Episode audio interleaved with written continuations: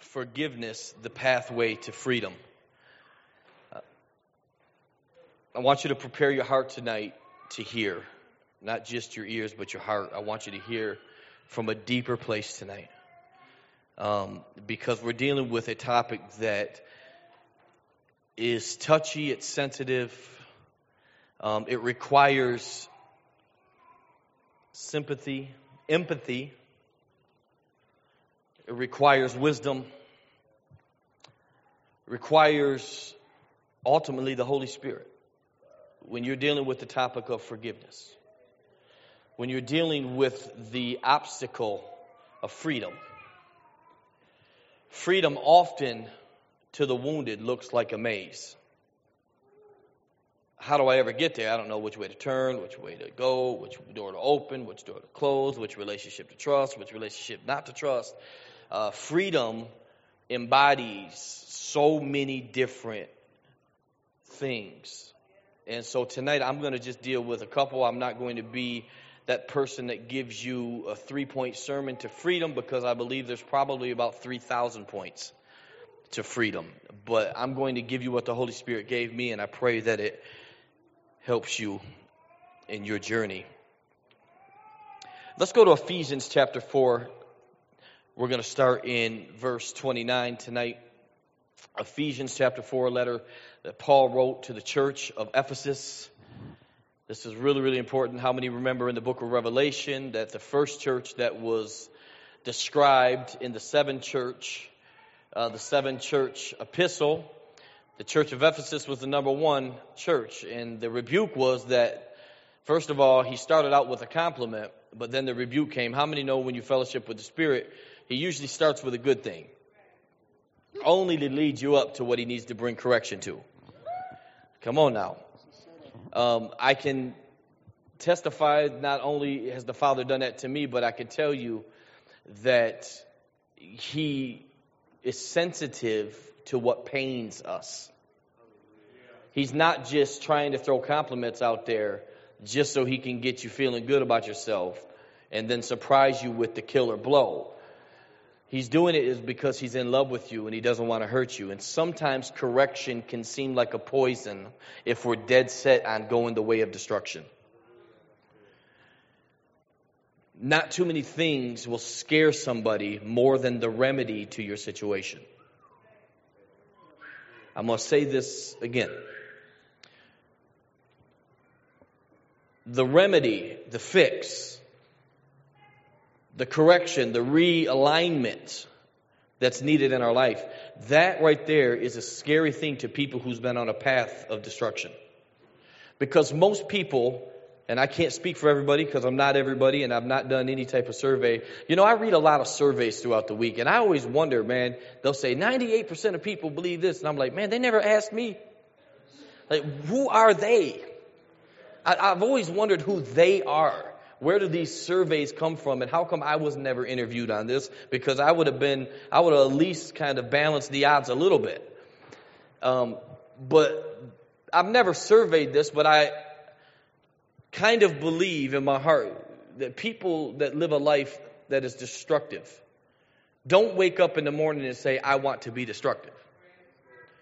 Most people, and Candace, you're the psychological point of view here, but I believe that most people become destructive trying to survive what they cannot explain. Let me say it again. I want to make sure we're getting this. Y'all getting this tonight already? Most people become destructive in their decision making because it is an attempt to survive what they cannot explain, or even more, are not willing to bear. The beauty of drugs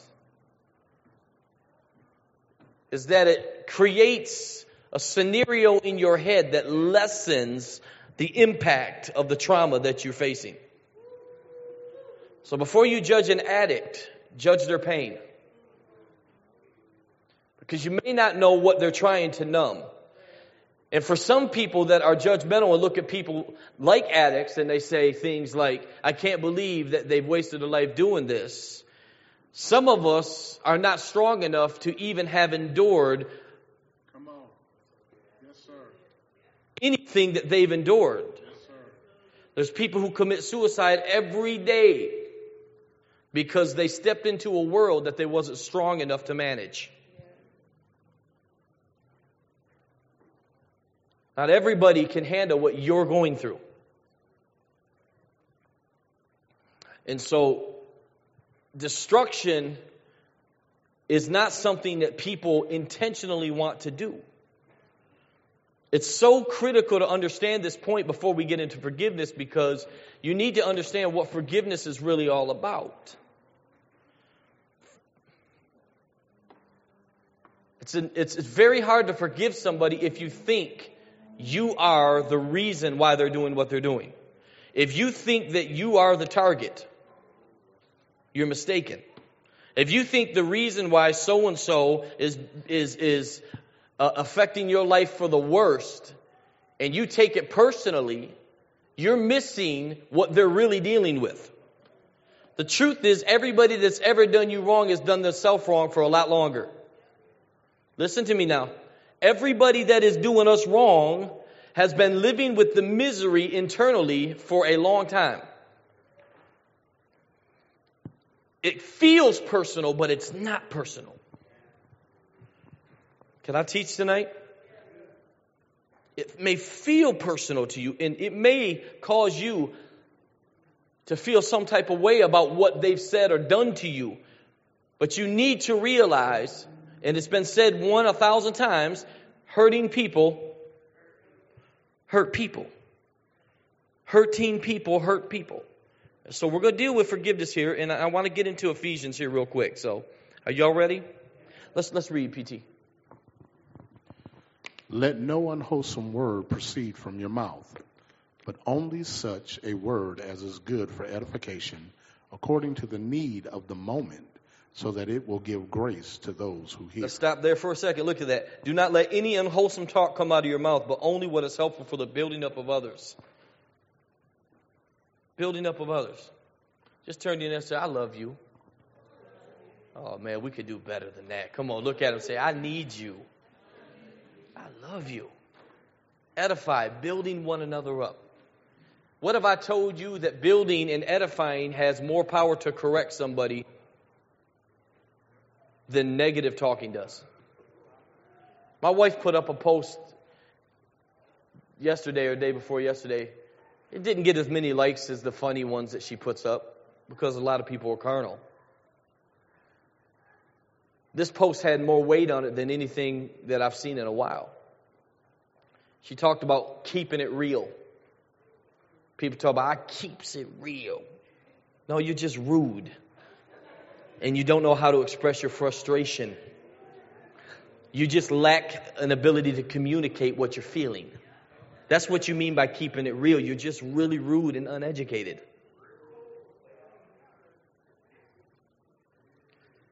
People who are in tune with themselves know how to describe the frustration they're feeling towards another. And people who are wise that don't have words are wise enough to walk away from it until they do. Many of us have created relationships that are tense because of our inability to describe our frustration with keeping in mind that we still may love this individual. Come on now. So, Paul said, Let no unwholesome talk come out of your mouth, but only what is helpful for the building up of others according to their needs. Woo! That it may benefit those who listen. Jeez. Jeez. And do not, man, I'm, I'm, I'm ready. This is where it gets going, y'all. Y'all ready? And do not grieve. Everybody say, and do not grieve the Holy Spirit. We're going to say that again. Come on, say, do not grieve the Holy Spirit. Don't grieve the Holy Spirit with whom you were sealed for the day of redemption. Get rid of all bitterness I want to stop right there. Do not grieve the Holy Spirit. I pray that this word gets past your ears and into your heart tonight. Do not grieve the Holy Spirit and get rid of all bitterness. Say it again. Do not grieve him and get rid of bitterness. What grieves the Holy Spirit? Bitterness. What grieves the Holy Spirit's bitterness? Now, I'm, I'm going to give you the definition, the origin here um, to the word grieve here. It, actually, I wrote this down if you're taking notes. You might want to write this down. It literally comes from a Scottish term. So, grieve comes from this word. The etymology here is reeve. R E E V E. Reeve. Grieve, and it's pronounced reeve. And it comes from a Scottish term. Watch this, y'all. It literally means to set order, or as one who would come into a community with authority. What would happen is the origin of the word to grieve or to be a grievance. This is what happens. When the word was initially being used, and towns were being developed and they was lawless what would happen is a magistrate or a city council would begin to come in and they would vote and they would give an individual authority and the authority would be given to that individual and he would start making laws. You cannot do this, you can't do this, you can't do this. And he would start organizing society. And the people that would want their own way of doing things, they would become rebels. They would call this authority a reeve or a grievance. They're grieving us. In other words, they're becoming a hindrance to us. I cannot live the way I wanted to do. You're putting an order in place and it's absolutely conflicting to my intentions. This is where the term comes from. So to grieve the Holy Spirit, it makes complete sense because He is a God of order in grieving the Holy Spirit, what you're really doing is you're stepping out of alignment from the plan that God's got for your life. You're stepping out of the will of the Father or the intention of the Father. See, the Holy Spirit is actually got a plan for you. And he's trying to keep you connected to the things that God is doing. This is why every step of a righteous man, it's ordered by God. Your tomorrow already has a will for it. You're not just waking up tomorrow. There are specific things that you're meant to do tomorrow. Your destiny isn't three years down the road. It's one minute. It's two seconds. Your destiny is, is the next moment, the next breath, the next minute. It's ordered by the Lord and every step you take, if it is in the will of God, is going to come into fruition just like God wanted it to come into play. When we grieve the Holy Spirit, we are stepping out of the order of God. And we're doing it our way, through our reasoning. This is why scripture says, lean not to your own understanding. I, this is what we miss on this, baby. It's, he didn't say think not. He said, don't lean on it. Like, don't put all your weight on it. You don't lean on nothing that you don't think is stable. There is a pride that comes into play. If you think your, your own way of thinking is that stable, it's because it's supported by pride. And you lean into it, you're putting your weight on it. You, your way of thinking is, this is valuable. This is dependable. He said, lean not to your own understanding, but acknowledge me in all my ways.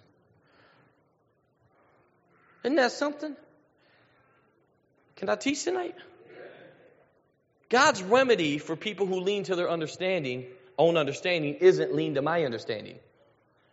It's acknowledge me in my ways. Did you get this? I, I, don't know if we caught that one. In other words, we're in error leaning to our way of thinking. God didn't come and say, let me fix it. Let me give you my way of thinking. He says, no, no, no. I'm not going to do that. Just acknowledge me in my ways. Why does that matter? Because some of us aren't ready for his way of thinking until we've walked in his ways. His thinking requires space. And in order to get that to us, he has to free up some things. And that happens by acknowledging him in all of his ways. The more you know about Jesus, the more you observe Jesus, the more that you get in contact with Jesus, the more you want to follow him. The more you follow him, the more you think like him. Come on, son. This is why Peter had to cuss at the at the denial of Christ. They said, You was the disciple. He said, No, I, yeah, I, I seen you with him. You, you talk like him. So he had to start cussing. He had to use a language he never heard the master use just to disguise himself. Peter couldn't even deny Christ without sounding like him. Man. Woo.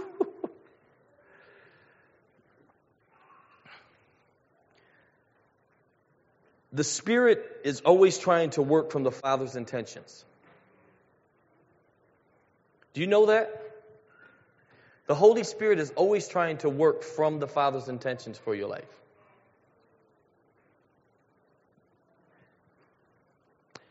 Bitterness. I was talking to my wife before church. I've been in the people business over 20 years now. And I've counseled, I don't know how many hundreds of people. And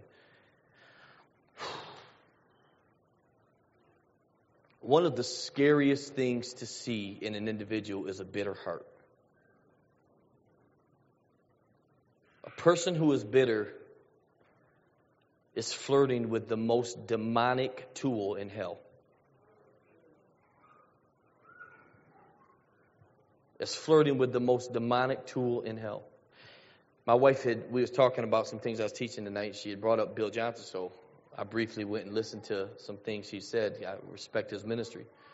Bill Johnson, who's also been in the people business for even longer than me, and he said, he said, if I can, if I can quote him, he said, as it relates to the demonic activity in the demonic realm, he said, there's three things. He said, when you look at somebody who's possessed by a devil, he said, there's three things that I always see that lead to that expression, to that, that situation.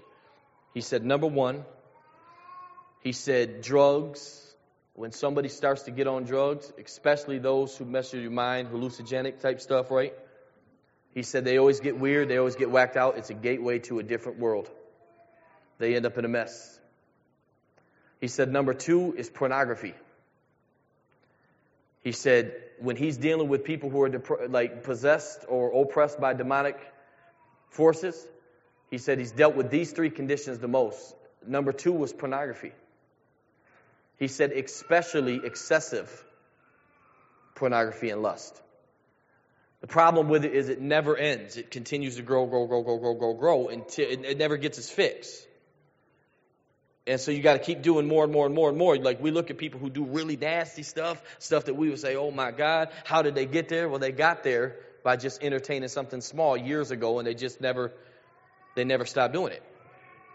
And it grows. Sin grows. It's enticing when you think you can control it. And then you lie to yourself saying, I can stop whenever. No, you can't. You become what you behold. That's why John tells us to behold the Lamb of God that takes away the sins of the world. Look at him, stare at him, gaze at him. Right? And the third one was bitterness.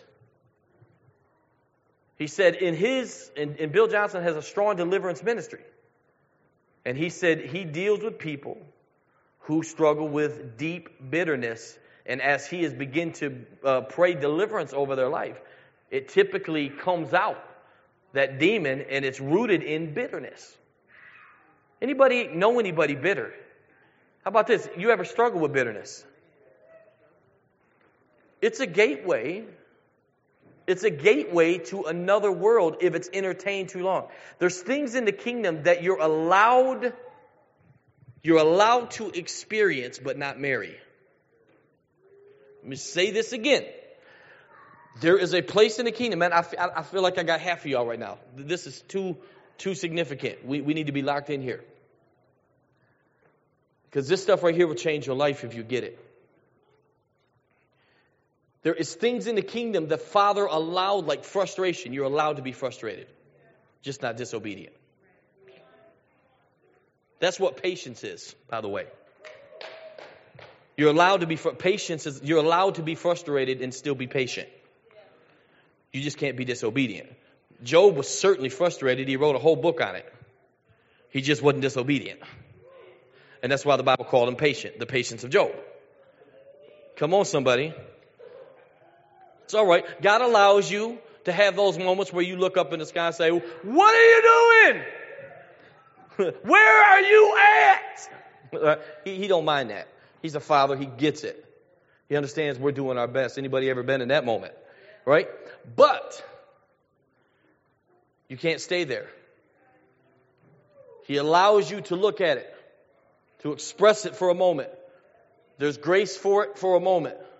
You look at it, you deal with it, you confront it, then you turn from it. If you stay there too long, some of us say, well, Pastor, you don't know what I've been through. I'm bitter for a reason. I understand. The problem is you did not go through it. Uh, the problem is you did not grow through it. You're still in the middle of it. You're still living 20 years ago. It's been 10 years and you're still there.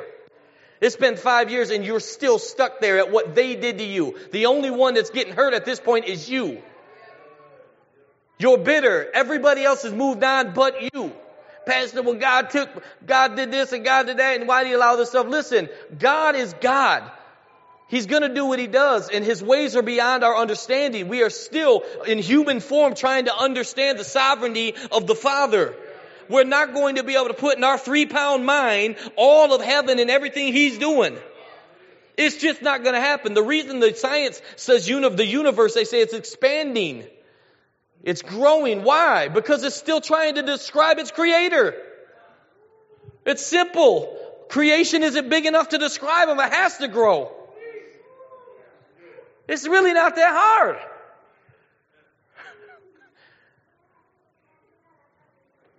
God can only be described in more.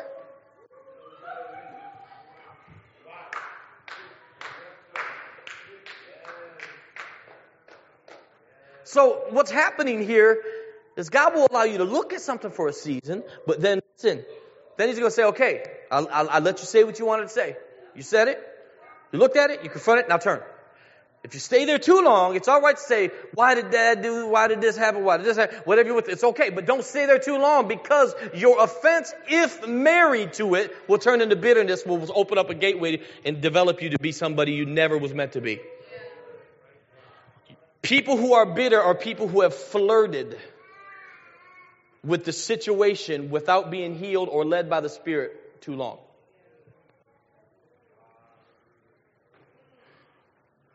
This is why it's important, man. This is meat tonight, y'all. I know, I know everybody ain't jumping like they was last week, but I'm telling you right now, this is heavy stuff.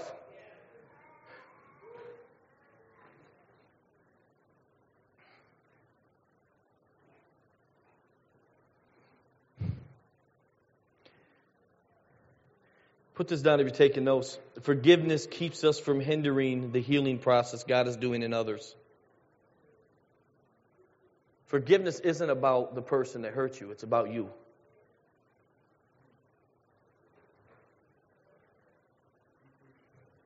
Forgiveness isn't releasing them, it's releasing you from what they did to you. Now, notice my verbiage. Forgiveness keeps us from hindering the healing process God's got them in. Come here, Chantel. Just stand up real quick. If I did Chantel wrong, and she has a forgiveness issue with me, right? It doesn't matter if I come up and say, Chantel, I'm very sorry.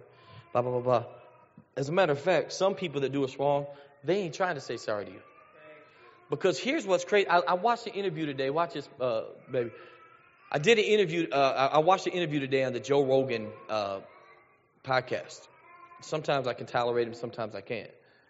But he was interviewing a uh, a soldier who, in 2009, uh, I can't remember. It's in American history, but there was a in in the Afghanistan war. He ended up having to kill another soldier, and he said this guy was Islamic, and he said he was down ready to shoot because a, a machine gun was trying to kill him. So he was he was down like this trying to find a guy, and he said another Islamic guy came up behind him, and he went to stab him because the guy had dropped his gun. So the soldier, American soldier, fell down and he went to shoot the guy. He did shoot him in the leg, but when he shot him in the leg, he panicked because this American soldiers never killed nobody. He said, I've trained my whole life for it. He said, There's no way to train for the real thing. And he panicked because he's never killed a guy, so he ended up doing something with a gun and shot the guy in the leg. The guy jumped on top of him, and he was trying to choke him and strangle him and kill him.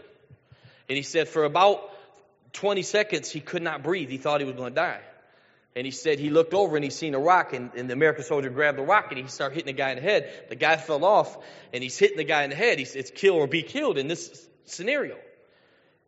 And Joe Joe Rogan said, "My God!" And he said, "Yeah, man." He said, uh, "Here's the biggest thing about it." He said, "I looked at his eyes." He said, and I could see defeat in his eyes. He said, "It's very sobering to look at another man."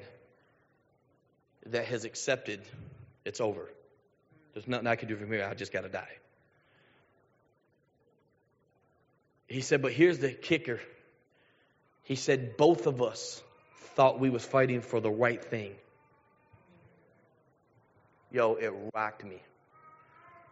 That both sides of the story, bitterness always has a reason for it. Don't look at people who done you wrong and think, oh, they're wrong and you're right. There's always two sides to the story. And there's a reason why they're defending themselves the way they're defending themselves. Do you hear what I'm saying? There's two sides to this story. And when the soldier said that, he said, I cannot get his face. It's been, it's been over a decade. I can't get this man's face out of my head. And when I go to sleep at night, all I see is this man's head with, with, with, as I'm bashing his head in with a rock. And I'm thinking, this man probably had a family that his kids will never see again. This man was probably just a soldier in somebody else. You know, that's all war is. It's not a conflict of nation, it's a conflict of governments. That's really what it is for the most case. It could be even two men. A lot of wars have been fought because two men, if you study the, the, the, the history of Troy, two nations come together, the Greeks and the Trojans, and they're fighting against each other simply because one single person in the Troy army took one Greek wife. Why couldn't they just fight it out? Instead, thousands died. Wasn't their fight. They was just doing what they was told to do. They both believe they're right. You be, they both believe that they're right. And that's the scary thing about this. I'm trying to open you up to see this differently as it relates to forgiveness. It's not as simple as they did me wrong. They owe me an apology. You don't know what they're thinking and how they're interpreting what's going on on their side of things. Forgiveness isn't even about that. It's not even about them at all. It's strictly about you. Freeing yourself to grow through something rather than go through it. I'm trying to rush this. I'm going to have to make this a series. Bitterness happens. You know what bitterness is? It's the spirit of murder in diapers. That's what bitterness is. It's the spirit of murder in diapers. Not everybody that's bitter murders, but everybody that murders is bitter. At some point, they have come in contact with something that causes them to be okay with taking somebody else's life. And it's usually because at some point in their traumatic experience, they feel that their life was impacted in such a negative way that only a life pays for a life. However, they, they psycho, the, the psyche of a person. But bitterness, if not dealt with, will become something as strong as murder. Some of you say, man, I would never murder nobody. Keep flirting with bitterness. You don't know what you'll become if you don't change what you fellowship with. My God. I knew this would be hard tonight. This ain't the type that gets everybody up jumping. But you don't know what you'll become if you do not change what you fellowship with. So, I mean, I, I, some of us right now have become numb. Just the little stuff we've been going through. Some of y'all right now are so desensitized spiritually just because of your lack of consistent fellowship with the Holy Spirit. The only fellowship some of us get is when we show up to VC at 7 o'clock on Saturday nights. How you expect to be who God has called you to be when there's nothing consistent about your spiritual walk? I promise I love y'all. But this is truth. We got to fellowship with the right things or we're going to become what we don't want to be. Let me give you this, this last two points. I promise I'm, I'm done. Put this down if you're taking notes. Bitterness is how we punish ourselves for other people's sin. Bitterness is how we punish ourselves for other people's sin. Bitter people have a hard time, if not impossible time, perceiving things correctly. Why am I teaching on bitterness? Because it is the one element that stops us from forgiving. Or releasing. Maybe we should stop calling it forgiving, Tim. Maybe it should be releasing. Maybe we should start changing the name of it. I release you. But to what? Not the wind. I release you to the Father's intentions. I'm no longer standing in your way. I'm no longer your enemy. I release you, I release you to the Father's process. I'm not standing in the way of this no more. I am now going to become an advocate for what God is doing in you. Man, this is good teaching. Thank you for that, son. I release you to the Father's intentions. Can you say amen to that? Look at here.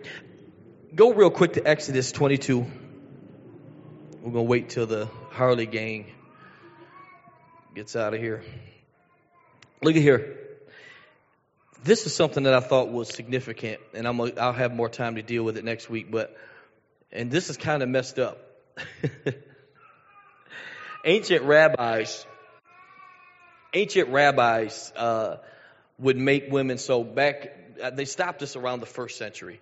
Um, most people agree, but in, in ancient rabbinical teachings, what would happen is if a woman was caught in the, uh, if a woman was not caught but accused in the uh, of adultery, cheating on her husband, and there was nobody there to see it, to verify that it happened, what the ancient priests would do, the ancient rabbis would do, is they would create they would create a potion that they would call bitter water. Okay?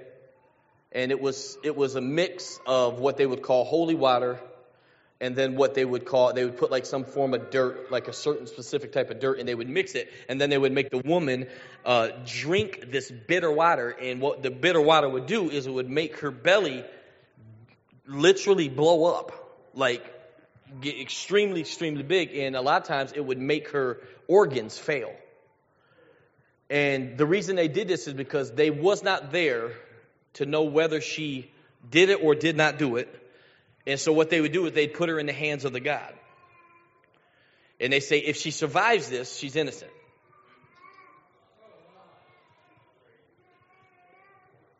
If she survives it, she's innocent. If she doesn't survive it, then she's guilty, and obviously death is the result.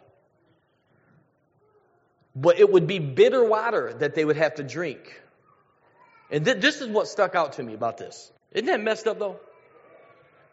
Number one stuck out that, and watch this, y'all, because the Holy Spirit help me here. Notice that the bitter water was served to her by her leaders.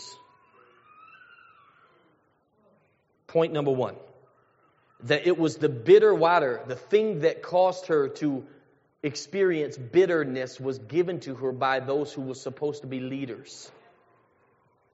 How many people do you know that are running from church because of what leaders did?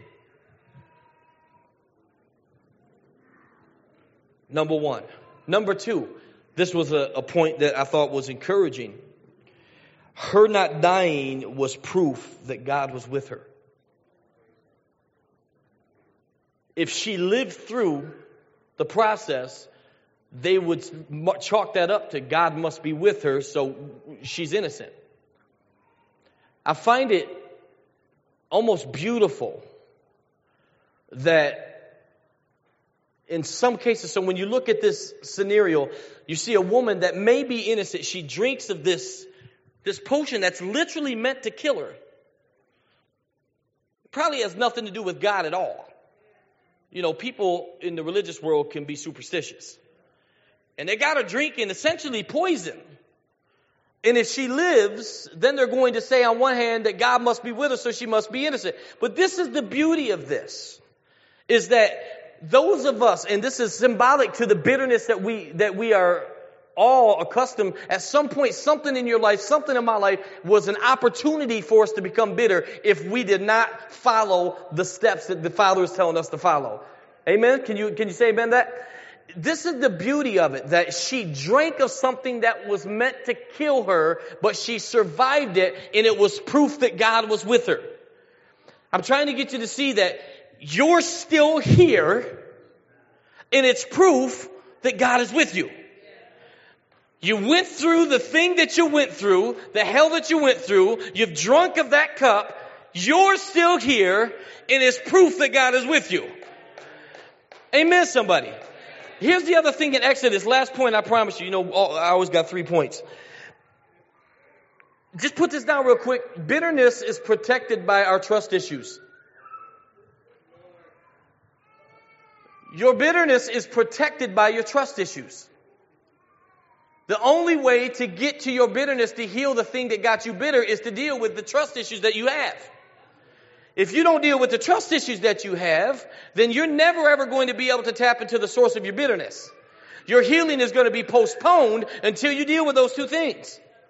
You're going to be bitter. It doesn't matter how much you come up here and cry and shout and dance and testify and do all the stuff that you do in church. None of that matters until you begin to submit your heart back to the Father. The other thing that I forgot to mention about the process that the woman, when she would stand before the priest and they would give her the bitter cup, you know that the priest would actually make her let down her hair and then they would actually take her, her garment and pull it down almost to where her, her, her chest was showing. And the reason they would do that is because they did not want to try her without her heart being exposed. Woo! Because it's impossible to deal with this without the heart getting involved. Boy, I feel like I'm plowing tonight. Exodus 22, 24, watch this. It says Moses led Israel from the Red Sea onto the wilderness of Shur. They traveled three days through the wilderness without finding any water. They got to Marah, but they couldn't drink the water at Marah. Why? Because it was bitter. That's what they called the place Marah. It literally means bitter. And the people complained to Moses, so what are we supposed to drink? In other words, here's what happened. They literally, and watch this, this is my closing point. I need, I, I, we gotta get this. They literally just come up out of the Red Sea. They came out of the Red Sea, miracle. Then God leads them three days in the journey in the wilderness. We're talking about hot desert, scorching sand, y'all.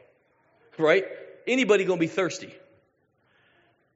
God delivers them from one place. I don't know this saying anything to anybody. Have you ever had victory at one moment only to be led for the next season to where you feel like, man, where are you at now?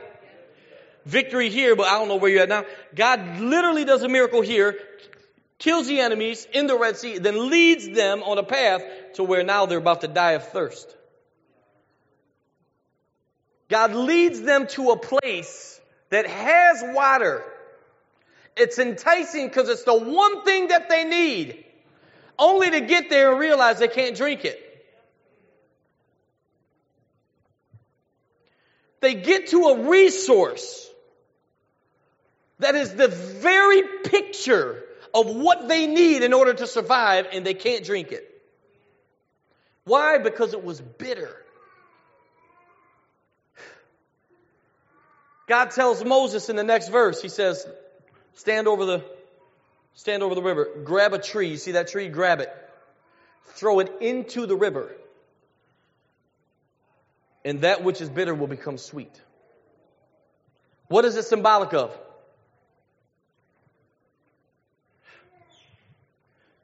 He says, grab the tree. See, I, I got to teach y'all how to see this stuff revelatory wise. We got to grow in this. He stands over a bitter river. It's Old Testament. He says, grab the tree and throw it in the river. What is the tree symbolic of? The cross. It's symbolic of the cross. He's saying, add one ingredient to your bitterness. And that which is looks like it can't be a resource becomes a resource that I use to sustain you. he leads you to a place that looks like an answer that you cannot use until you add one more ingredient the cross. You get the cross in the middle of your trial, and that which was bitter will turn to sweet. Are you hear what I'm saying? That which was bitter will turn to sweet. That which looked like a resource that could not be used becomes the very thing that sustains you for the next journey that God has for you. All you got to do is add the cross. Why? What is the cross? You're adding to the mix. I deny myself, take up my cross, and follow him. That is the ingredients of the cross. When you put the cross in your situation, you stop thinking about yourself.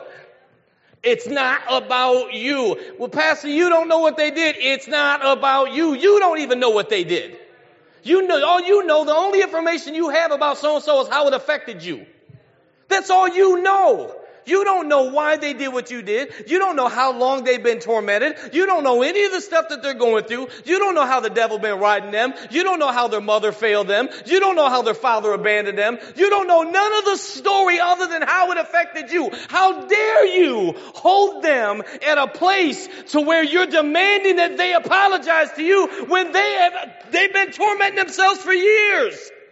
It's not about you. I love how Jesus said, forgive your enemies. Notice he never said, forgive my enemies. When we mature to a place in Christ, it's no longer our enemies. You're not my enemy. I release you to the intentions of the Father tonight. I will no longer allow what you have done to me to keep me in a prison that is stopping me from growing. I release you.